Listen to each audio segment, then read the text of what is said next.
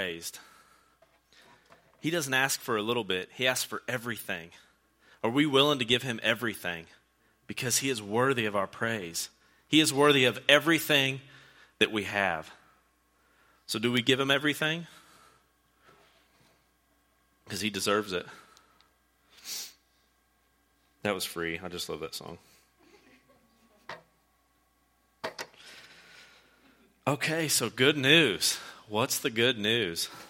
I think about that sarcastically sometimes when you, when you know everything's kind of falling apart and you're having one of those days. So, what's the good news? Have you ever had someone come up to you and say, I've got good news and I've got bad news? Okay, let's do this. By show of hands, who likes to receive the good news first and the bad news second? Raise your hand.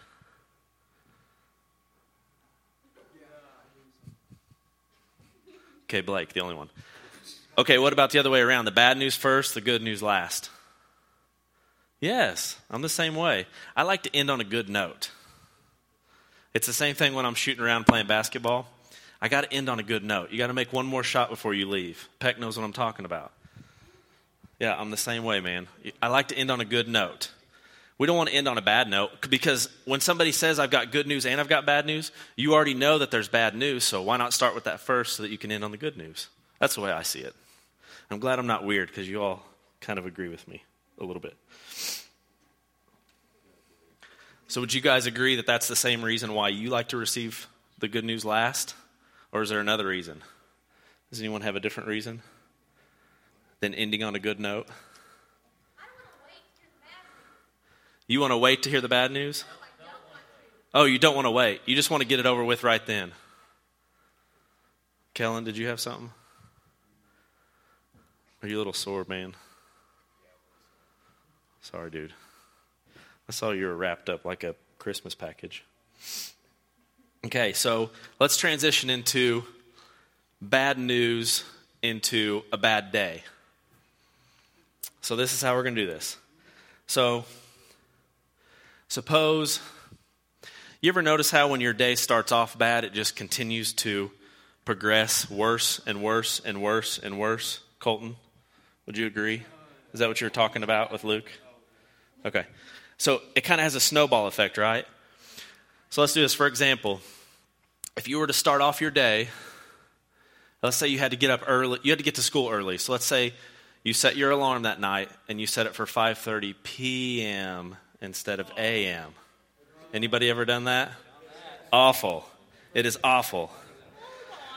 So what happens is, what happens is, is you naturally wake up at the time that you normally would instead of your early time. So now you're in a rush. So you wake up, you're in a rush. You don't even have time to take a shower. So you leave. So now you're a hot mess. As soon as you get outside and you get in your car, you didn't have a chance to shower. So that's you're a hot mess. Then you get outside and you realize when you're leaving that it's cold outside and you're not dressed appropriately for it. And it's raining and you didn't bring your coat or an umbrella for you ladies that don't want your hair wet. So now you're a hot, wet, cold mess. Then you look down at your gas gauge and you're going to have to get gas before you get to school. You, you, you can't just stay home. That's a bad idea. That's a bad attitude, Colton. But it, but it started off so bad, you think it can only get better, you know? So you look down at your gas gauge at this time, and you're almost out of gas. So you got to stop at the gas station, which you don't have time for. You, and it gets robbed? Okay, I didn't have that one added in here, so we're going to pretend you didn't say that. So, because that's really weird. but I guess you have that happen all the time. So you get to the gas station, you fill up your tank, you're so quick at pulling the nozzle out, you sling gas all over your clothes, or you drip it down your pants, or like you know when the wind's blowing a certain way and you pull it out of there, and like the couple drips that come, they, they, they. Well, I don't know why that's so funny. So now you're a hot, wet, cold, flammable mess. So you get in your car, you're leaving the gas station, you're heading to school. And for some reason, the entire world must be conspiring against you, and all traffic lights included because everybody's cutting you off. The slowest drivers are in front of you. You hit every single red light that there is. So now you're upset about that. So you start speeding. So what happens next? You get pulled over and you get a ticket. So now you're a hot, wet, cold, flammable criminal mess. So you finally get to school and you defeat the world. You made it to school and you're not that late. So you get in class and your teacher asks for your homework assignment. So you turn around to get it out of your backpack and you forgot your backpack. So now you're a hot, wet, cold, flammable, criminal, failing mess. And that's your entire day. It just keeps getting worse. I'm getting there, Austin. Don't jump the gun. And that's how your day goes. And we all have those days because the reality is, if you live long enough, circumstances will take a turn for the worst. It's just true. That's just life. True that. I like that. Things are going to go wrong. It's a fact. We can't control it. It's a done deal. You can't stop it. And our natural reaction is to fall into despair. So, out of desperation, we begin to pray in those moments and we ask God to remove us from the difficult circumstances. And when we're not removed from the difficulty right away, we come to our own conclusions. One of them, a lot of times, is God must not be listening right now. Another one is, is that God doesn't want to bless me right now. Those are definite lies from the enemy. And maybe instead of saying, God must not be listening. Maybe we should be praying for God's presence within the difficult situation. And maybe instead of just saying, God's not blessing me now, we should say, What is God teaching me now through this? Because He puts us through tests and trials. We see that in God's Word, and that's true to today. So tonight we're going to be reading in Mark chapter 9, verse 14 through 29. And what's going on in this one is um, there's a little boy who's possessed. And so when they came to the other disciples, they saw a large crowd around them. And listen up, guys. And the teachers of the law arguing with them. As soon as all the people saw Jesus, they were overwhelmed with wonder and ran to greet him. What are you arguing with them about? He asked. A man in the crowd answered, Teacher, I brought you my son, who is possessed by a spirit that has robbed him of speech. Whenever it seizes him, it throws him to the ground. He foams at the mouth, gnashes his teeth, and becomes rigid. I asked your disciples to drive out the spirit, but they could not. You unbelieving generation, Jesus replied. How long shall I stay with you? How long shall I put up with you? Bring the boy to me. So they brought so they brought him. When the spirit saw Jesus, it immediately threw the boy into a convulsion. He fell to the ground and rolled around, foaming at the mouth. Jesus asked for the boy's father, How long has he been like this? From childhood, he answered. It has often thrown him into fire or water to kill him. But if, listen to this, but if you can do anything, take pity on us and help us. I love what Jesus says. If you can. He's like, I'm Jesus. Really? If I can? Everything is possible for one who believes. Immediately, the boy's father exclaimed, I do believe. Help me overcome my unbelief. When Jesus saw that a crowd was running to the scene, he rebuked the impure spirit. You deaf and mute spirit, he said, I command you, come out of him and never enter him again. The spirit shrieked, convulsed him violently, and came out. The boy looked so much like a corpse that many said he's dead. But Jesus took him by the hand and lifted him to his feet, and he stood up. After Jesus had gone indoors, his disciple asked him privately, Why couldn't we drive it out? He replied, This kind can come out only by prayer. That's a pretty rough situation. That's not just a bad day, because that boy had been like that since, since childhood. And I wonder, I wonder if that father thought, man, I wish, I wish that I could take that on. I wish that I could take that away from him. And I think that he tried to do it himself so much when all he had to do was believe that Jesus could do it. And you see, Jesus shows us in this passage the difference between difficult times of a believer and an unbeliever, which is the same person, really. Now, the people were that way as well because he, he called them an unbelieving generation. But I think about the Father in this, and I think, like I said, he tried to do it himself, and it didn't work. And so that difficulty, it never got better. He couldn't understand why he couldn't get it done. And without Jesus, our difficult times can look pretty bleak. They can look pretty negative. But with Jesus, you see, when he finally confessed that, his unbelief, he said, I do believe. Help me overcome my unbelief. And I wonder too, I did I read through this a little bit, and so when Jesus talked to his disciples and he said, This kind can only come out by prayer, I wonder if in this particular instance, it could only come out through Jesus so that he can make a point. Because, I mean, truthfully, to me, I see it as that father got saved. You guys following me? I see it as he didn't truly believe. He may have said it, but he confessed to Jesus, Help me overcome my unbelief. And so the difference was unbelief, difficult situation didn't get better. Belief that Jesus can take over, and he gives him the hope. He gives us the hope that good will come from the bad. And in Romans 8:28, and we know that in all things God works for the good of those who love him, who have been called according to his purpose in all things. And sometimes we choose just the good things and say that that's when the God's working, that's when the Lord's working, just in the good. But He works in the bad too. And sometimes we give the enemy credit, and I've shared that with you guys before. Sometimes God puts us through difficult things. I mean, think about what He allowed with Job. Job had everything taken away from him his family, everyone close to him, everything that he had worked for his whole life, because God wanted to make a point out of it and show that he was going to endure and that he was going to believe that the Lord would take him through this and something good would come from it.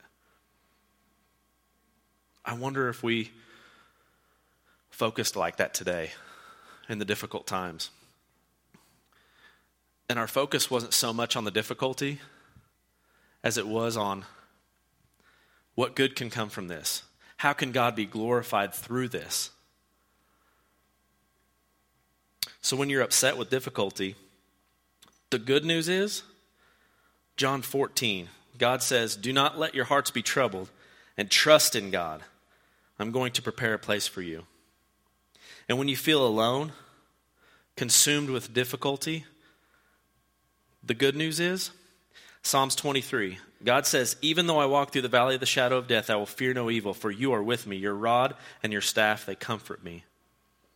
And when you feel weak, the good news is in Psalms 18, the Lord is my strength, the Lord is my rock, my fortress, my deliverer. My God is my rock in whom I take refuge, and he is my shield and the horn of my salvation, my stronghold. And when you feel like God is a thousand miles away, the good news is in Matthew 28, God says, I am surely with you always to the very end of the age. Does it always feel like He's always with us? He promises He is. I am surely with you always to the very end of the age. So when you get called home or I come back, is what that means. And when you think that something isn't possible, the good news is in Ephesians chapter 3 now to him who is able to do immeasurably more than we ask or imagine, according to his power that is in work within us. Immeasurably more. We can't even imagine. And when you feel worthless, this was me for a long time. And I laid it down and then I went and picked it up. And then I laid it down, and then I went and picked it up. when you feel worthless, the good news is God created you for a purpose, and His love stretches as far as the east is from the west. The good news is He will never leave you nor forsake you. The good news is He can forgive you for your sins if you just ask. The good news is He doesn't see us for what we've done, but He loves us for who we are in Him.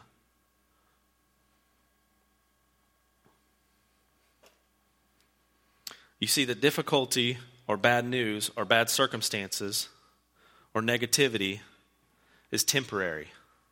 Those are temporary things. God's promises, all those promises I just read you and so much more, are eternal. They're eternal, never changing.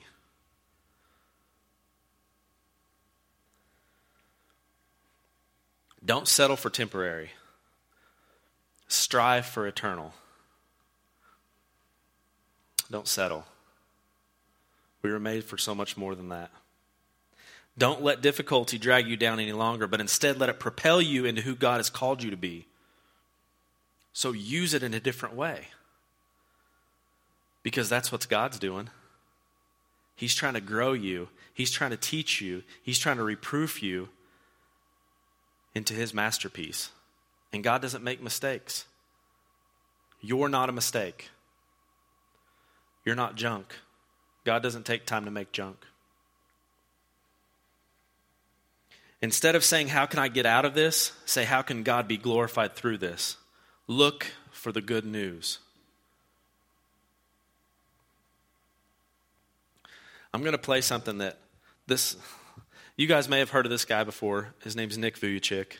And Vujicic, Vujicic, I don't know how to say his last name, but he's awesome. Um, anyway, I want you to think about difficulty when you see him and when you listen to his story. And I want you to think about difficulty in your life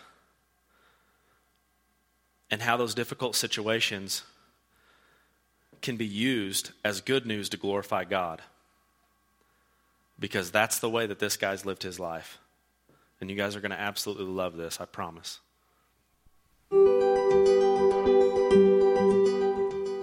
You know, when people see me for the first time, they don't know exactly what to do. And then they see my smile and I open my mouth and say, hey, give me a hug. And they're thinking, oh, this guy's cool, you know? But it's all about them understanding when they look me in the eyes and they hear me speak for just a little bit, you start to forget that you're talking to a limbless man. Because a man who looks broken on the outside is more than complete on the inside. I'd hear my dad talking about the Bible and, and seeing him preach uh, from the pulpit, but man, I just couldn't understand why would God let this happen to me. And at age 8 to age 12, I went through a, a deep depression. People ask me, well, Nick, how, how did you come out of that? Because I read at 15 years old, John chapter 9, where a man was born blind. Jesus said he was born that way so that the works of God may be revealed through him. And man, a wave of faith came over me, and I realized, wow, you know, I've been waiting for God to do a miracle. He's already given me the greatest miracle. You know what I realized in my life of meeting so many people? That a broken heart is a broken heart. But there is hope.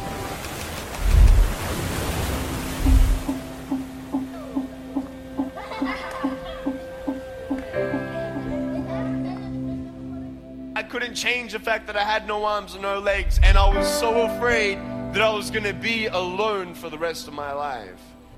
There are some times in life where you fall down and you feel like you don't have the strength to get back up. And God says to you, hold on. I'm with you and I'm going to give you the strength to get back up. It's not the end. I know that it's not how you look, it's who you are. honestly save a life, and that's why we have been put here by It should have been impossible for me without arms and legs to get back up when I was falling down. But with God, all things are possible.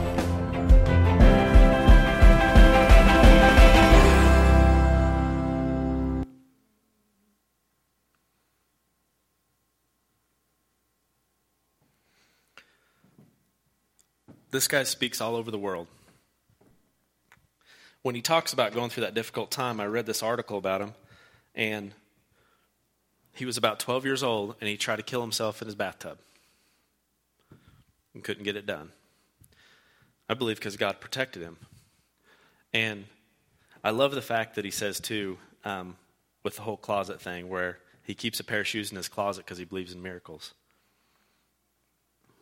And through difficulty, God is glorified. Lives are changed. He has no arms and no legs, he's completely limbless. And God spoke to him through his word. Because God showed him that through the most difficult things, that God can be glorified and his kingdom can be furthered. You see, it's not about us, it's about him. Nick now, he's married. Absolutely drop dead, gorgeous, beautiful wife. And the Lord has blessed them. I think here not too long ago, I don't know if they have two, but I know that they have one. They were able to have a child.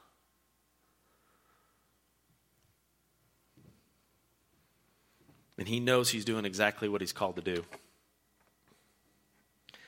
I think about him sometimes. I've known about him for several years. I think about him sometimes when I'm kind of having one of those oh woes me moments, you know, those bad days like I talked about earlier. I think, is it really that bad? We have to look for the good news. How can God be glorified? I don't know why we go through the things we do, but God does. And sometimes it is our own doing. And if you're in that close relationship with the Lord, the Holy Spirit will reveal that to you. You know when you're not supposed to do something, you know when you're not supposed to say something. You get checked. Holy Spirit's like, whoa, that wasn't a very good idea. But sometimes we're walking. We know that God says to go this direction. We know that God wants us to speak to this person. We know that God wants us to act this way. We do it, and difficulty happens but look for the good news. There's always good news. God uses the most broken things to perform the most beautiful miracles. Think about that. Brokenness. Think about Nick. He could have very well made up his mind to just hate God for life. Right? We could choose to go that direction. It's free will but that's not the right plan.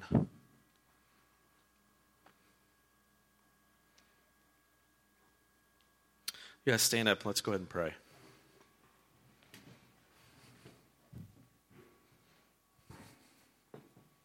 Don't settle for temporary, guys. Strive for eternal. Look for the good news. Keep your focus on God. I feel like so much of this just keeps kind of running together, and I don't Listen, I don't know what God's doing, but I know He's doing something. And we keep, we keep, we keep talking about difficulty, and we keep talking about storms, and I'm just doing what I'm supposed to do. But look for the good news. Focus on that. It'll make the storm a lot easier. It'll make that temporary feeling, that temporary pain kind of dissipate. Dear Heavenly Father, God, we're so thankful for the promises in your word and that they are eternal and that nothing compares to a life with you. God, I pray that each and every one of us in this room, that when we go through difficult times, when we go through storms, when we get bad news, when we have a bad day, that we can look for the good news and say, What's the good news? How does God want to be glorified? How can I grow closer to Him through this? Instead of being overshadowed and brought down. God, we're thankful, God, that you love us and that you care so much about us. because we're here for a purpose. God, I pray for each and every one of us in this room that you will reveal your purpose to us. Give us clarity of vision for where you want us to go, for who you want us to be, and help us to see the good through the bad.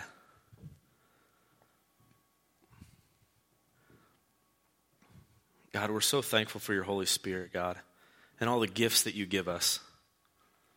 You equip us perfectly to accomplish your perfect will.